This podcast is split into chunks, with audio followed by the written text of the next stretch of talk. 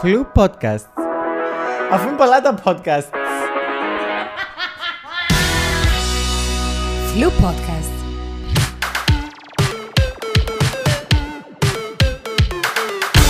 Αντώνη μου, αρχικά να σε ευχαριστήσω γιατί έκοψες και ήρθες που τα κοτσίνο χορκά στη Λευκοσία. Με λογάρι να κάνω, είμαι πιο κοντά, αλλά σε ευχαριστώ Α, πολλά για ε, την μετακομ- πρόσκληση. ναι. Δεύτερο, να ήθελα να αναφέρω ότι είσαι ο πρώτος καλεσμένος στο Flu Podcast για το 2023. Ω, τιμή μου. Ναι. Ε, και θεωρώ πως ε, η θεματική με την οποία να ασχοληθούμε σήμερα, το, το δειλινό, έχει, είναι άξια αναφοράς. Γιατί είναι ένα θέμα με το οποίο ασχολούμαστε, ασχολούμαστε τους τελευταίους μήνες, ε, τα θέματα της Accept και οι πτυχές γενικά τη συγκεκριμένη θεματική, τη συγκεκριμένη συγγνώμη θεματική, είναι πάρα, πολύ, σημα- πάρα πολλά ε, σημαντικό. Ε, αρχικά και να σε συστήσω σε όποιον μας βλέπει. Ε, Είσαι ένας άνθρωπος με αρκετές σπουδές, με πάρα πολλές ασχολίες. Ε, είχες ασχοληθεί και με τη θεολογία, είχες σπουδάσει τι άλλο. Ναι, τέλειωσα πτυχίο θεολογίας. Ναι. Πρώτα τέλειωσα παιδαγωγικά. Είμαι δάσκαλος που το εξασκόσα σαν επάγγελμα. Ακολούθως απευθείας τέλειωσα θεολογία στη Θεσσαλονίκη, πτυχίο. Μετά έκανα μεταπτυχιακό, εκπαιδευτική ηγεσία. Και τώρα τέλειωσα, το καλοκαίρι τέλειωσα και ψ- συστημική ψυχοθεραπεία. Συστημική ψυχοθεραπεία, δηλαδή; Ε, οικογενειακή ουσιαστικά, εις ζευγαριών. Ε, η συστημική είναι ένα σύγχρονο μοντέλο ψυχοθεραπείας. Οκ. που Ασχολείται με συστήματα, δηλαδή ότι το πρόβλημα είναι μέσα στο σύστημα που κάνουμε εμείς οι δύο και όχι μες στον εγκέφαλο μου εμένα ή στον δικό σου. Οκ, μάλιστα. Ενδιαφέρον. Θέλω να ξεκινήσουμε να πάμε λίγο πιο πίσω, πιο, πιο πίσω στα χρόνια, να μου πεις λίγο πώς ξεκίνησε η Accept. Πότε ξεκίνησε, αν ήταν μια μικρή οργάνωση στην αρχή, αν ε, ε, συγκαταλεγόταν από δύο-τρία ας πούμε πλάσματα και έγινε το πράγμα που βλέπουμε σήμερα, το 2023. Ε, να σου πω, εγώ έμπηκα το 18, η Accept ξεκίνησε το 2009-10, οπότε είναι το τι έχω ακούσει για το πώς ξεκίνησε. Ναι, ήταν μια πρωτοβουλία κάποιων ατόμων που ε, ξεκινήσαν την οργάνωση. Ε, στην πορεία ναι, καταλάβαν ότι πρέπει να εγγραφεί και στο Υπουργείο Εσωτερικών να γίνει ένας κανονικό, ένας σωματείο, ένας μη κυβερνητικός οργανισμός. Και μετά ξεκινήσαν ε, όλες οι άλλες οι πτυχές της οργάνωσης, δηλαδή δημιουργήθηκε το καταστατικό, οι ομάδες δράσεις που έχει, τα τμήματα που έχει, είναι και ένας αρκετά μεγάλος μη κυβερνητικός οργανισμός που ασχολείται με αρκετά διάφορα πράγματα. Μμμ. Εσένα η πρώτη σου επαφή με την Accept πότε είχε; Ξεκινήσεις, πες μου το 2018. Ναι. Ποιος ήταν ο λόγος που είχες αποφασίσει ότι θέλω να μπω σε αυτή την οργάνωση; Εμ, ήταν τότε που ξεκίνησα να αποδέχομαι τον εαυτό μου.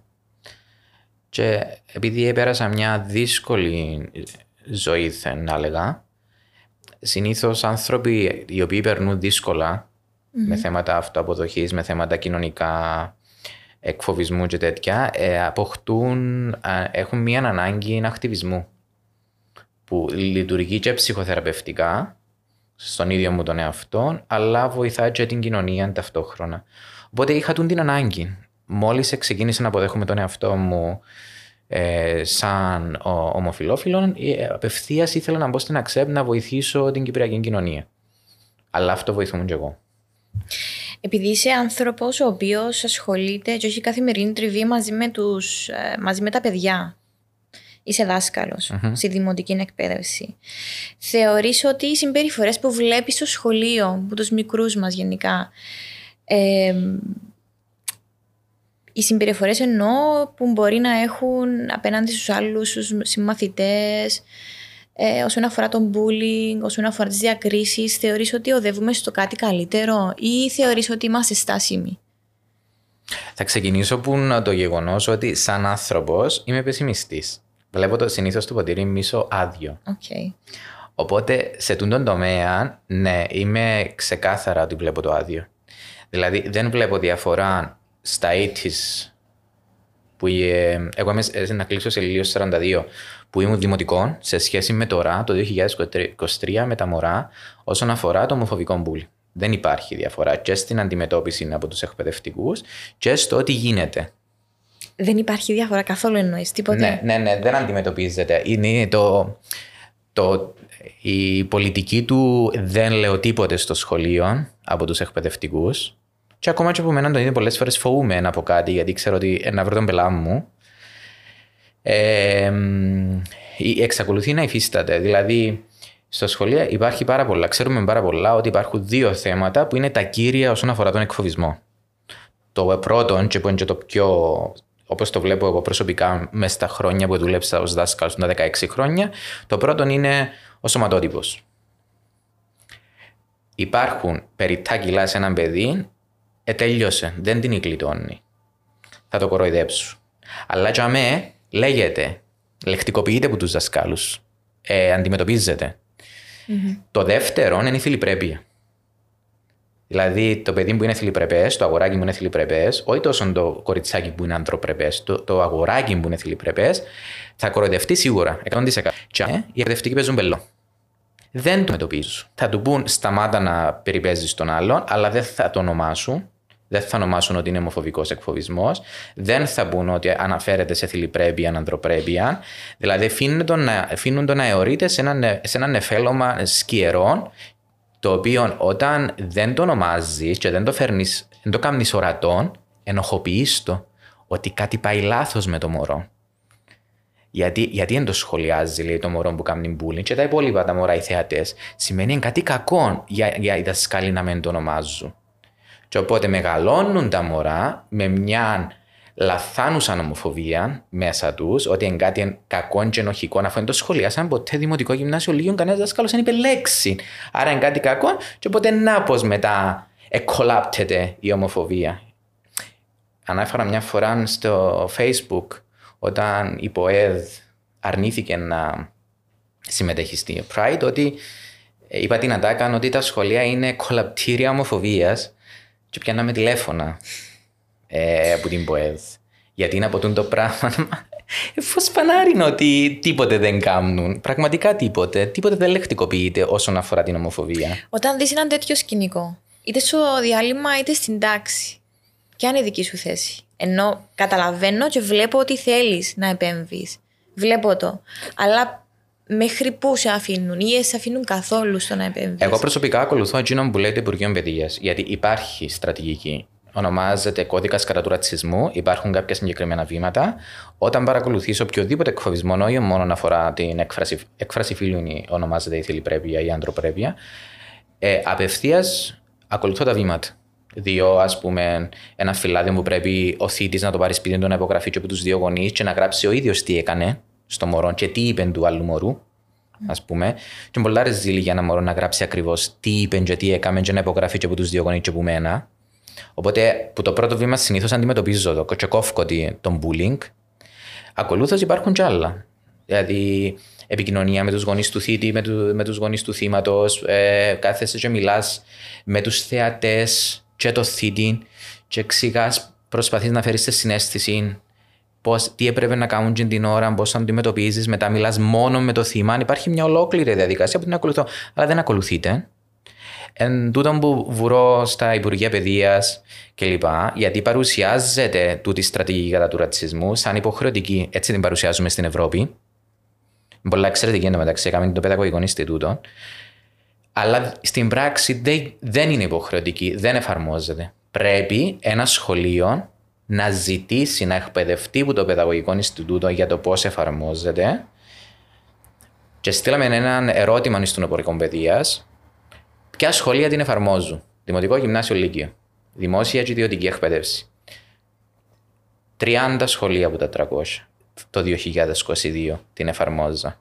Ενώ λέμε στην Ευρώπη ότι έχουμε στρατηγική κατά του ρατσισμού και είναι και υποχρεωτική. Έτσι την παρουσιάζουμε. Για ποιο λόγο όμως να, να είναι συγκεκριμένα τα σχολεία ή ένας πολλά μικρός αριθμός σχολεία, αφού έχουμε τόσα σχολεία στην Κύπρο; Γιατί αντί να εκπαιδεύονται υποχρεωτικά τουλάχιστον ένας δάσκαλος που κάθε σχολείο, πρέπει το ίδιο το σχολείο να έρθει να αιτηθεί ότι θέλει το πράγμα. Αλλά πώς θα αιτηθεί, Πρέπει να υπάρχει ένας ομοφυλόφιλο δάσκαλος να αιτηθεί ή ένας τέλος πάντων ετερόφιλος που είναι ευαισθητοποιημένος σε θέματα ρατσισμού και bullying.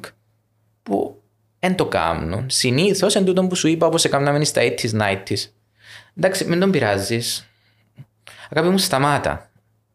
Για να σταματήσει το μωρό, αφού αρέσκει του. αρέσκει του να Αγάπη μου, βλέπει. σταμάτα, Ναι, αγάπη ναι. μου, σταμάτα. Είναι, μεν του διασ... είναι το... χει- Δεν μπορώ να ακούω τη φράση μου εκπαιδευτικούς, μεν του διά σημασία. Και να τη λες, όχι μόνο στο θήτη, να τη λες και του θύματος. Μεν του διά σημασία. Μα αφού πληγώνει. Ήμουν και εγώ θύμα που ήμουν στο δημοτικό. Γενεκοτό με κατεβάζα, γενεκοτό, γενεκοτό με ανεβάζα. Κανένας δεν το αμε- αντιμετώπιζε. Ελαλούσα μου οι δασκάλοι μεν του διά σημασία. Ένα του δω αφού πληγώνει με η λέξη. Ναι, φυσικά. Ναι. Και εξακολουθεί να υφίσταται τούτο το πράγμα του μεν του διά σημασία. Θέλω να μιλήσουμε λίγο για τη σεξουαλική διαπαιδαγώγηση. Θεωρώ και βλέπω ότι υπάρχουν άνθρωποι οι οποίοι διαφωνούν και άλλοι που συμφωνούν σχετικά με τη σεξουαλική διαπαιδαγώγηση. Θέλω να, μου- να μας πεις, να μας το κάνεις λίγο πιο λιανά το τι μπορεί να είναι σεξουαλική διαπαιδαγώγηση στα σχολεία μας. Η σεξουαλική διαπαιδαγώγηση είναι κάτι πολλά, που ο κόσμος, πολλά παρερμηνευμένο. Δεν έχει ιδέα ο κόσμος τι σημαίνει. Ακούει τη- τον τίτλο και νομίζει ότι να μάθουμε τα μωρά να κάνουν σεξ. Που δεν έχει απολύτως καμία σχέση και για το δημοτικό, και για το γυμνάσιο, και για το λύκειο. Η σεξουαλική διαπαιδαγώγηση αντιθέτως προστατεύει τα μωρά. Ξεκινάς, από έναν απλό παράδειγμα, ξεκινάς από τη Δευτέρα Δημοτικού και μαθαίνεις στα μωρά ποια είναι τα πέντε σημεία του σώματος και τα ονομάζεις με τις επιστημονικές λέξεις παίο, εδίων, οπίστια, χείλη, στήθος, ε, τα οποία απαγορεύεται να σου αγγίζει μέχρι και η μάμα και ο παπάς.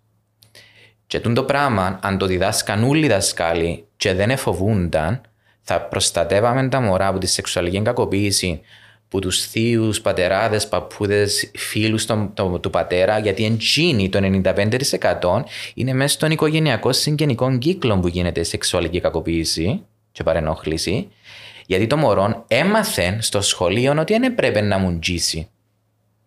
Τούτο είναι ένα απλό παράδειγμα. Να πάω και σε άλλα. Α πούμε, η Εμίνος Ρίση, πέπτει έκτη δημοτικού οι κορούε, βλέπουν αίμα, δεν ξέρουν να μπουνε. Απενοχοποιεί το. Φυσιολογ... Φυσιολογικοποιεί το. Να μην αγχώνονται τα κορίτσια. Ποια είναι η διαφορά έκτη δημοτικού. Ποια είναι η διαφορά του φλερτ με τη σεξουαλική παρενόχληση; Γιατί είναι πολλά θολό το τοπίο, έρχεται η σεξουαλική διαπαιδαγώγηση να το ξεχωρίσει. Ε, αυνανισμός, απενεχοποίηση του αυνανισμού και κυρίως του γυναικείου αυνανισμού που είναι τόσο πολλά ενοχοποιημένος σε σχέση με τον αντρικό. Σε μια πατριαρχική κοινωνία, τούτα συνήθως είναι πιο απενεχοποιημένα. Ε, τι άλλον. Ε, έχει πάρα πολλά πράγματα. Που, ε, επίσης, θέματα αγγιγμάτων που γίνονται στο, στο σχολείο. Ε, όλα αυτά τα καλύπτει η σεξουαλική διαπαιδαγώγηση. Νομίζουν κάποιοι και τούτον επαρίσφρησαν και μέσω της ακροδεξιάς του ΕΛΑΜ κλπ. Ότι ε, να μάθουμε τα μωρά και τι είναι ομοφυλόφιλος στο δημοτικό, και τι είναι η λεσβία, και τι είναι ο τρανς. Όχι. Και δεν είναι τούτο που ζητά η Accept για το δημοτικό. Γυμνάσιο Λύκειο ναι, ζητά το. Να διδαχτεί ο σεξουαλικός προσανατολισμός και η ταυτότητα φύλου. Στο δημοτικό, εκείνο που ζητήσαμε μέσω της σεξουαλικής διαπαιδαγώγησης είναι να ονομαστεί και το θολόν το οποίο που σας είπα, ομοφοβικός εκφοβισμός να ονομαστεί και επίσης να διδάσκονται και εναλλακτικές μορφές οικογένειας. Γιατί πλέον υπάρχουν μωρά τα οποία έχουν δύο λεσβείε μητέρες και φοβούνται να το πούν στο σχολείο. Οπότε πρέπει να απενοχοποιηθεί και τούτο μέσω της σεξουαλικής διαπαιδαγωγής. Ναι, πολλά σημαντικό τούτο. Ναι. Φανταζομαι στα, στις περιοχές σου δεν υπάρχει κάτι έτσι. Ενώ Όχι. το συγκεκριμένο φαινόμενο. Παν... Οι συγκεκριμένες οικογένειες μπορεί να παίρνουν τα παιδιά τους, θεωρείς, σε ιδιωτικά σχολεία ή εν να, πά, εν να τα πάρουν σε δημόσιο σχολείο; Έχουμε τώρα προσεγγίσει μας μια ομάδα ε, που μπορείτε να την βρείτε και στο Instagram, Facebook και να την ακολουθήσετε που ονομάζονται Rainbow Families Ναι. που κυρίως είναι γυναίκες, μητέρες παιδιών. Τα μωρά τους είναι πιαν ακόμα δημοτικών, αλλά έχουμε και κάποιους άντρες που τα μωρά τους είναι στην εκπαίδευση και προτιμήσα για λόγους εκφοβισμού να τα στείλουν σε ιδιωτική εκπαίδευση. Αλλά δεν μπορούν όλοι οι γονείς να τα στέλνουν σε ιδιωτικά σχολεία. Πρέπει να είναι προετοιμασμένα τα δημόσια να τα δεχτούν. Και όταν είσαι το Σεπτέμβρη, ρωτά ο δάσκαλος τι δουλειά κάνει ο παπάς σου και η μάμα σου, να μπορεί το μωρό άνετα να πει: Έχω δύο πατεράδες που κάνουν τούν τη δουλειά, και να με φοβάται να βγει στο πρώτο διάλειμμα και να περάσει τα βάσανα της ζωής του που τα υπόλοιπα μωρά. Ή μπορεί να πρέπει να αλλάξει η ερώτηση. Τι δουλειά κάνουν οι γονείς σου. Ή να είναι πιο ουδέτερο, πιο- ναι. ναι. Το ιδανικό όμως είναι να μπορεί το μωρό να το πει. Είχες ακούσει κάποιες αντιδράσεις, διάφορες αντιδράσεις από τους γονιούς για το συγκεκριμένο μάθημα ή, ή δεν είχαν αναφέρει κάτι σε σένα; Εκείνο που- όχι, οι δικοί μου γονείς στο ξυλοφάου, όχι. Απλά. Ε, εκείνο- Από τους γονείς γενικά εννοώ, του σχολείου, των, των Όχι. παιδιών. Όχι, σε μένα δεν φτάσαν, αλλά βλέπω στα social media. Ναι. Και εκείνο που φοβούνται, εκείνο που βγάλει ακροδεξιά, ότι ε, να μάθουμε έτσι ειρωνευτικά που το αλλούν, να μάθουμε στα μωρά 72 φύλλα. Βασικά τα θέματα τους είναι trans issues. Τούτο νομίζουν ότι είναι σεξουαλ. Δεν καταλαβαίνουν πόσο προστατεύει τα μωρά το συγκεκριμένο μάθημα. Που είναι ένα κεφάλαιο πολλά μικρό που το μάθημα της αγωγής ζωής που έχει σίγια πράγματα μέσα. Κυκλοφοριακή αγωγή, ατομική υγιεινή, διατροφή, ένα σωρό πράγματα ε, που ουσιαστικά, αν τα κάτσεις να τα, πο- να τα βγάλεις αριθμητικά πόσο είναι, εν τρει-τέσσερι περιόδους το χρόνο. Δεν τίποτε. Και εν τούτον ούλον τον μπαμ που έγινικε γιατί κάποιοι πολιτικοί εξεσηκώσαν τον κόσμο. Άδικα τον αδίκο. Λόγω και της ειδικεύσης σου στον τομέα της θεολογίας, κατά πόσο θεωρείς πως η Εκκλησία αγκαλιάζει τα ΛΟΑΤΚΙ άτομα; Όχι, δεν τον αγκαλιάζει. Καθόλου. Εμ, ο διαχωρισμός που κάνει η Εκκλησία, η Εκκλησία εκείνο που, θέλει, που λέει ανέκαθεν και ειδικά τώρα μες στους αιώνες που εξυγχρονίστηκε παραπάνω 20 και 21 είναι ότι η Εκκλησία είναι ανοιχτή για όλους, ε, αγαπά όλους τους ανθρώπους, αγαπά και, και τους ΛΟΑΤΚΙ και τους ομοφιλόφιλους, ε, αγαπώ, αλλά κα- λέει την εξής πρόταση. Αγαπώ τον ομοφιλόφιλο, μισώ την ομοφιλοφιλία. Τούτος ο διαχωρισμός είναι σχιζοφρενικός και απορρίπτεις του το όλον του το είναι. Γιατί η ομοφιλοφιλία δεν είναι το κρεβάτι. Όπως ένας ετερόφιλος, τα πάντα στη ζωή του περιστρέφονται γύρω από το σεξουαλικό προσανατολισμό, το ότι έκαμε μωρά, το ότι έχει μια γυναίκα και όχι άντρα, το τι δουλειά είναι να κάνει, το πώς είναι να συμπεριφερθεί, έτσι και σε έναν ομοφιλόφιλο δεν είναι απλά το κρεβάτι. Εν όλη μας η ζωή ο σεξουαλικός μας προσανατολισμός. Οπότε, όταν του διαχωρίζεις το κρεβάτι, ότι κάνεις μία αναμαρτία, ενώ δέχομαι σε, αν μείνεις παρθένος μια ζωή, για παράδειγμα, κατέστρεψες τον. Και κάπως έτσι καταστράφηκα κι εγώ με μια θεραπεία μεταστροφής που εξελίσσεται του για χρόνια, όπου ε, προσπαθούσα να διατηρηθώ αγνός και παρθένος, μέχρι που έφτασα στο σημείο να έχω ε, ψυχοσωματικά προβλήματα. Η ψευδοθεραπεία εννοείς. Ναι, η ψευδοθεραπεία μεταστροφής από την Εκκλησία, από το πνευματικό μου. Δεν μπορεί να λέει το πράγμα η Εκκλησία. Δεν είναι αγαπητικό. Δεν δηλώνει αγάπη. Είναι μια. Εγώ ονομάζω το ότι είναι μια απάτη, η- μια παγίδα που όταν σε φέρει μέσα στο θεραπευτήριο το εξομολογητάριο, κατήσεις της μοίρας σου. Γιατί εκείνο που να απαιτήσει που σένα είναι να διατηρηθείς αγνός μόνος σου μέχρι να πεθάνεις μια ζωή. Αφού είναι αμαρτία. Είσαι οκ να σκέφτεσαι άντρες, αλλά μην τολμήσεις να κάνεις κάτι, να έχεις μια σχέση, να έχεις μωρά κλπ. Πώς είχες καταλήξει όμως σε, στην ψευδοθεραπεία, ενώ είχ- είχες σου πει κάποιος να πάεις ή είχες πάει από μόνος σου; Που μόνος μου πήγα στα 18 μου γιατί ε, θεωρούσα ότι είναι τεράστια αμαρτία, θανάσιμο αμάρτημα, έγινα όλα που θυκεύαζα και ήθελα να πάω να γιάνω. Και ξεκίνησε τούτη όλη η διαδικασία με προσευχές, αγρυπνίες, νηστείες. Το τι έκανα θυκευάζονται μόνο μες στα θεολογικά βιβλία, το πώς είναι άσκηση έκαμα. Για πόσα χρόνια όμως; Ού, τα 18 στα 34. Στα 34 φαντάζομαι έσπασες, είπες κάνει είμαι Ναι, ναι, αυτό. έπαθα burn down. Και τζάμε που, ε, γι' αυτόν και είπα ότι πέρασα δύσκολα, γι' αυτόν και ε, ξυπνήσα μέσα μου τα ακτιβιστικά κίνητρα. Που τον το ούλον το πράγμα που πέρασε. Οπότε η Εκκλησία όχι. Όταν ξεκινήσει ε, να... Όταν ευκάλει που, το, που τη ρητορική της το πράγμα αγαπώ τον ομοφιλόφιλο, μισώ την ομοφιλοφιλία, τότε ξεκινούμε να μιλούμε με την Εκκλησία. Η επαφή σου σήμερα με την Εκκλησία; Δεν είναι καλή. Ε, σταμάτησα. Πιστεύω στο Θεό. Ναι. Δεν είμαι άθεος.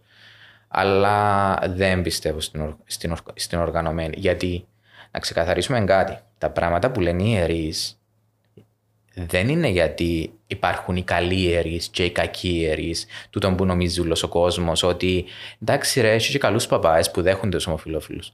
Όχι. Ο παπάς, ο ιερέας που λέει ότι εν οκ, η ομο- ο- ο- όλοι λαλούν ότι είναι καλός ομοφυλόφιλος.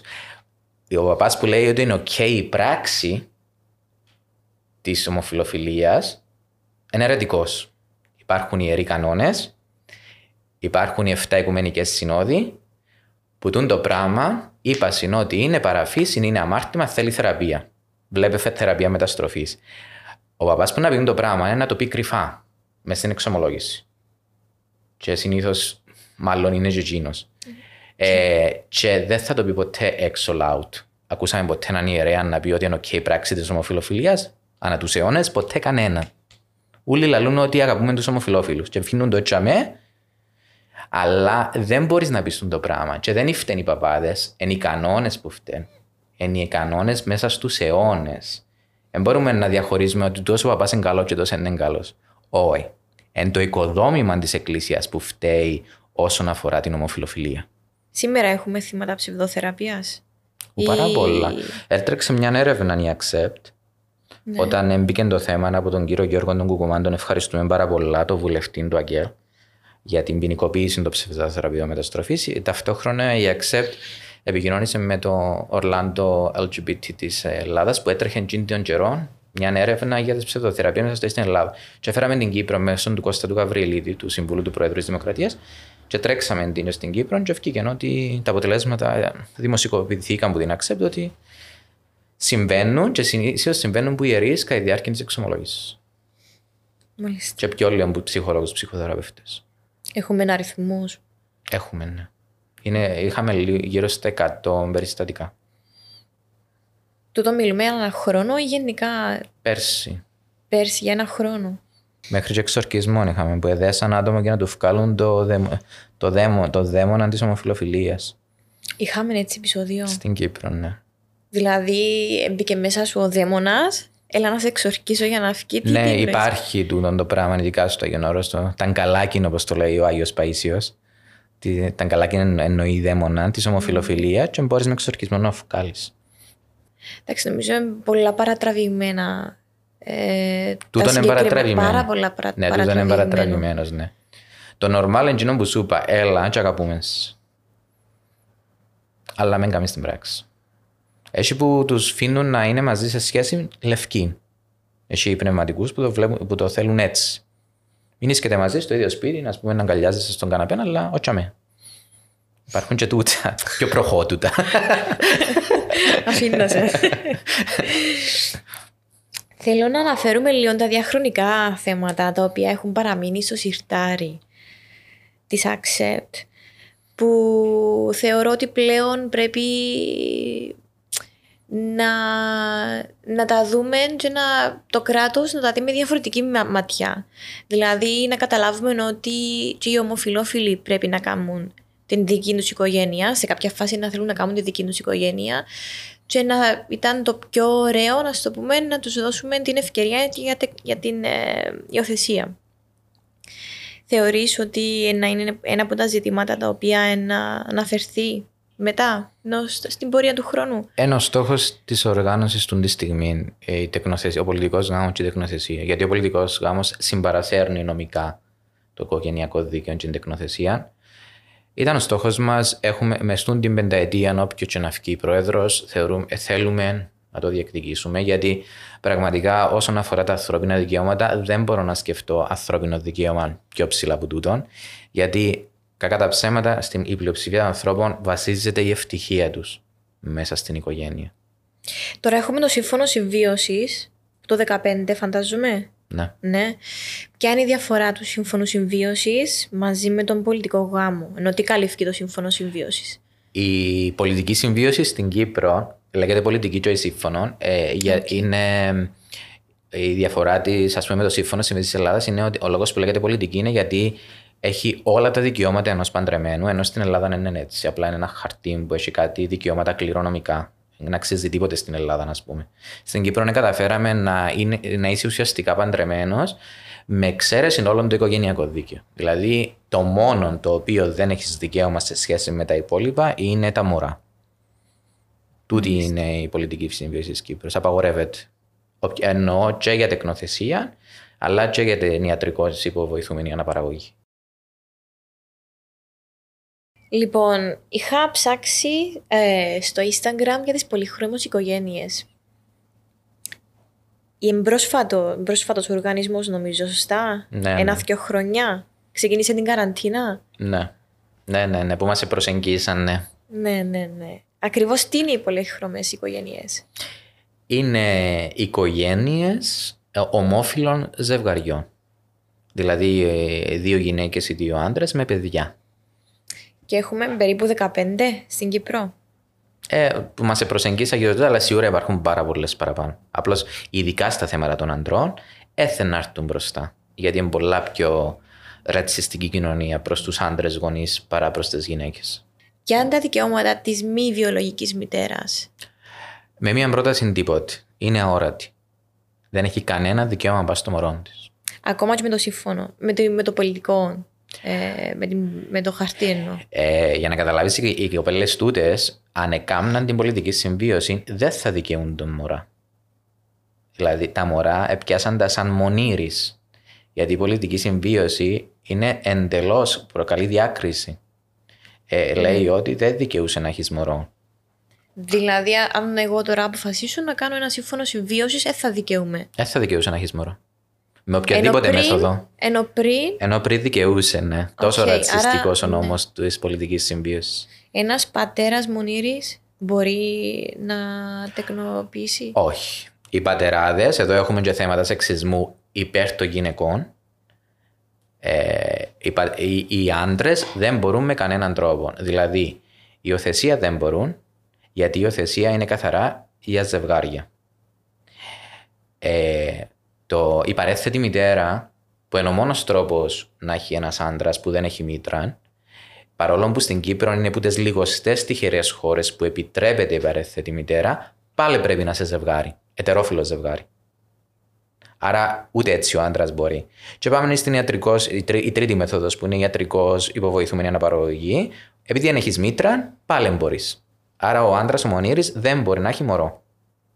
Δεν μπορεί γενικά να υιοθετήσει οτιδήποτε εκτός και αν. Τίποτε. Οκ. Ναι. Λέει ο νόμος του οικογενειακού δικαίου ότι σε ξεχωρι... όσον αφορά την τεκνοθεσία, ε, ότι σε κάποιες ξεχωριστές περιπτώσεις και μέσω δικαστηρίου μπορεί να, υιοθε- να τεκνοθετήσει ένα μονήριν άτομο, είτε γυναίκα είτε άντρας. Αλλά δεν, δεν υπάρχει ούτε μία περίπτωση για τον άντρα μέσω δικαστηρίου να πιάσει μωρό. Και δεν υπάρχει πρακτικά, δεν ξέρουμε, ως accept, δεν ξέρουμε ούτε έναν άντρα που να έπιασε μέσω δικαστηρίου μωρό μόνος του. Να ήθελα να σε ρωτήσω κάτι. Αν ε, εσύ ως Αντώνης, να μου απαντήσεις και ως Αντώνης αλλά και ως Accept, ως αντιπροέδρος της Accept. Αν βρεθείς σε έναν τραπέζι με διάφορους ανθρώπους που αντιλαμβάνεσαι ότι ρε παιδί μου, ότι οι άνθρωποι δεν μπορούν, δεν σηκώνουν θέμα συζήτησης, δεν σηκώνουν κουβέντα στο θέμα της ομοφιλοφιλίας. Και ξεκινούν και λέω σου ότι ξέρεις δεν έχω θέμα, αλλά να μην το διατυμπανίζουν, αλλά να μην το δείχνουν, αλλά να στο κρεβάτι τους, αλλά να κάπου μόνοι τους μακριά από μας, αλλά κάνουν κακό τα- για τα δικά μας τα μωρά. Τι θα απαντούσες ως Αντώνης και τι θα απαντούσες ως αντιπρόεδρος της Accept ή αν θα ήταν η ίδια η απάντηση που είναι αηδίας. Ενώ και, ο, και ως Αντώνης και ως αντιπρόεδρος. Θα ήταν η ίδια, απλά σε έτσι περιπτώσεις μετρώ το σπέκτρουμ της ομοφοβίας. Και, πο- και επίσης, δεύτερος παράγοντας, πόσο πολλά ξέρω το άτομο. Αν έχω την άνεση να του πω κάποια πράγματα. Α, Δηλαδή, αν είναι ένας μακρινός συγγενής, ξέρω κι εγώ, δηλαδή που δεν είμαστε φίλοι ε, κοντινοί, δεν θα ανοίξω στο μου. Αν ανοιχτή συζήτηση από μόνη της. Ναι. Ε, ε, εκείνο που κάνω συνήθως είναι ότι δεν θα μιλήσω. Αλλά εν- αν τον ξέρω και μετρήσω το σπέκτρουμ της ομοφοβίας του, γιατί ξεκινούμε από το μίσος, πάμε στην ανοχή, απλώς ανέχεται τους γκέι, φτάνει να μες στις ντουλάπες. Πάμε στην αποδοχή, που πάλι είναι αρνητική κατηγορία. Δηλαδή, αποδέχομαι σε, αλλά είμαι πιο ψηλά σου, ας πούμε.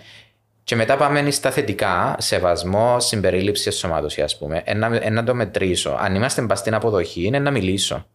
Αλλά αν είμαστε μπας στο μίσος, δηλαδή δεν θέλει να ακούσει τίποτε, δεν θα ανοίξω στο μου γιατί δεν υπάρχει λόγος. Απλώς να γίνει ένας καυκάς. Δηλαδή, να δω τον άλλον αν σηκώνει, αν είναι, είναι οριακά ομοφοβικός, ας πούμε, και σηκώνει να μάθει κάτι καινούριο. Που με τύχε πάρα πολλές φορές. Έτυχε μου ξάδερφή μου να μου πει. Ε, τον μου αποδέχομαι σε, που δεν μου αρέσει καθόλου τη λέξη, δεν μου αρέσει καν η λέξη accept, που είναι θέλω αλλάχτη που την οργάνωση. Είναι ομοφοβική λέξη. Είμαστε μια ναι. οργάνωση ομοφο...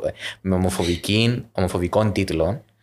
Ε, Γιατί περιμένεις, φαντάζομαι, την αποδοχή του άλλου που δεν ναι, υπάρχει ναι, λόγος. Με δαμέ και θα ναι. σε αποδεχτώ ε. που είσαι σου λίγο πιο κάτω, ας πούμε. Ακριβώς.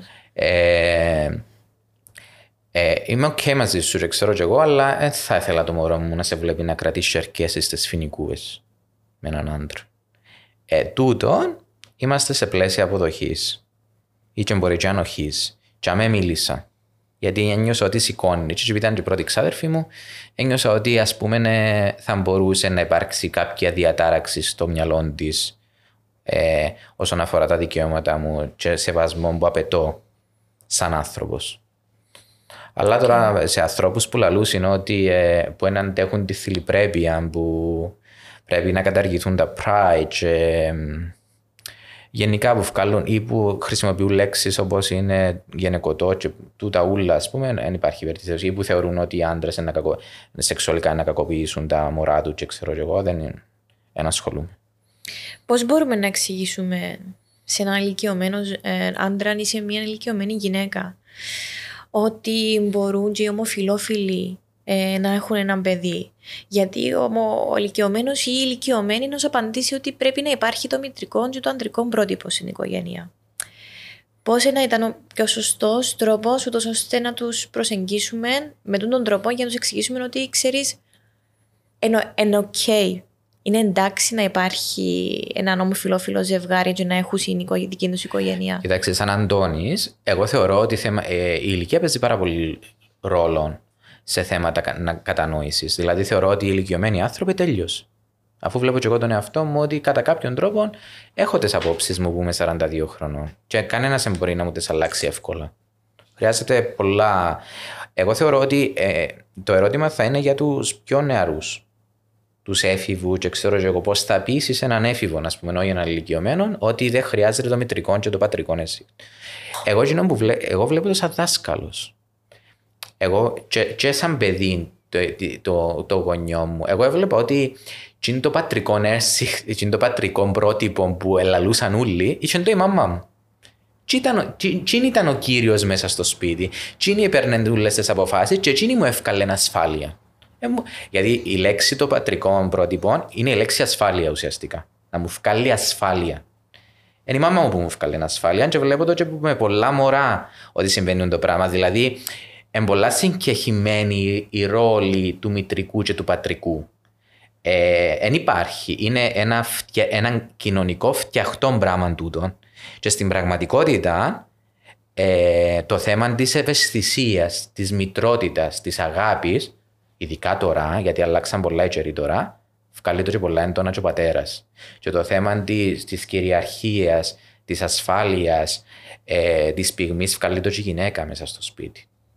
Οπότε μπορεί ένα μωρό με δύο μαμάδες ή με δύο πατεράδες να πιάσει τα στοιχεία που χρειάζεται για να μεγαλώσει χωρίς ψυχολογικά προβλήματα και να έχει αγάπη. Και το νούμερο ένα πράγμα που χρειάζεται ένα μωρό είναι η αγάπη. Εγώ, σαν δάσκαλος, βλέπω πάρα πολλούς πολλά μωρά να μεγαλώνουν χωρίς αγάπη. Με ξύλο, ας πούμε, σωματικό ξύλο. Και, και ύστερα έχουν με τους ομοφυλόφιλους.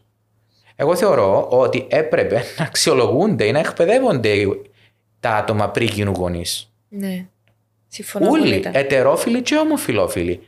Αλλά τώρα, αν έρθει ο νόμος και πείσουμε το κράτος ότι δεν είμαστε επικίνδυνοι εμείς οι ομοφιλόφιλοι, ένα γίνει και που γίνει και στις άλλες προχωρημένες χώρες ότι πρέπει να χαράζουν 300 αξιολογήσεις που ψυχιάτρους και ξέρω εγώ από μια χαρτιά ότι είμαστε άξιοι. Αλλά για τον ετερόφιλο δεν χρειάζεται κάτι. Απλά έναν κρεβάτι με μια γυναίκα και κάνει μωρά.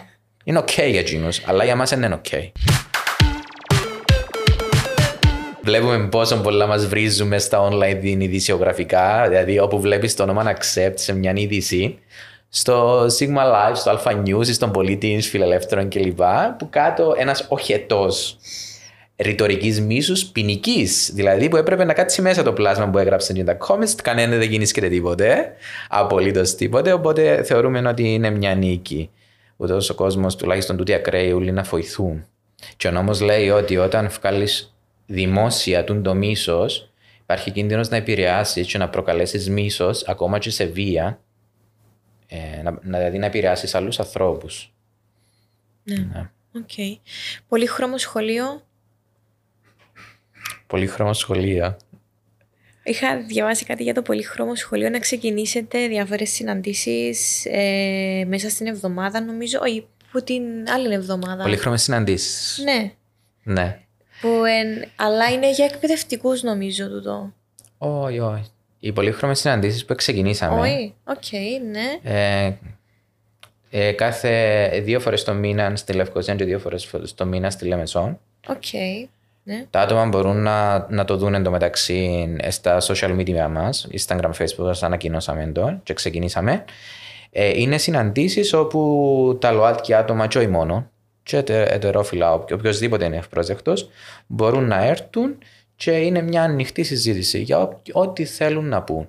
Υπάρχει ένας συντονιστής, κατάλληλα εκπαιδευμένος να συντονίζει.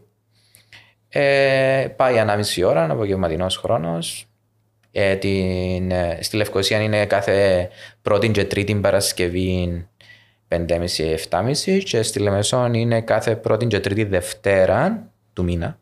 Mm-hmm. Ε, πάλι 5.30-7.30 σε χώρους του ΟΝΕΚ που μας τους παραχωρεί ο ΟΝΕΚ και τον ευχαριστούμε πολλά δωρεάν. Μάλιστα. Σε ευχαριστώ πάρα πολύ για, τον, για την απογευματινή μας κουβέντα. Και εγώ ευχαριστώ. Έχεις λύσει κάποιες απορίες τις οποίες είχα και πρέπει να λυθούν. Νομίζω είμαστε εντάξει, Ανδρέα.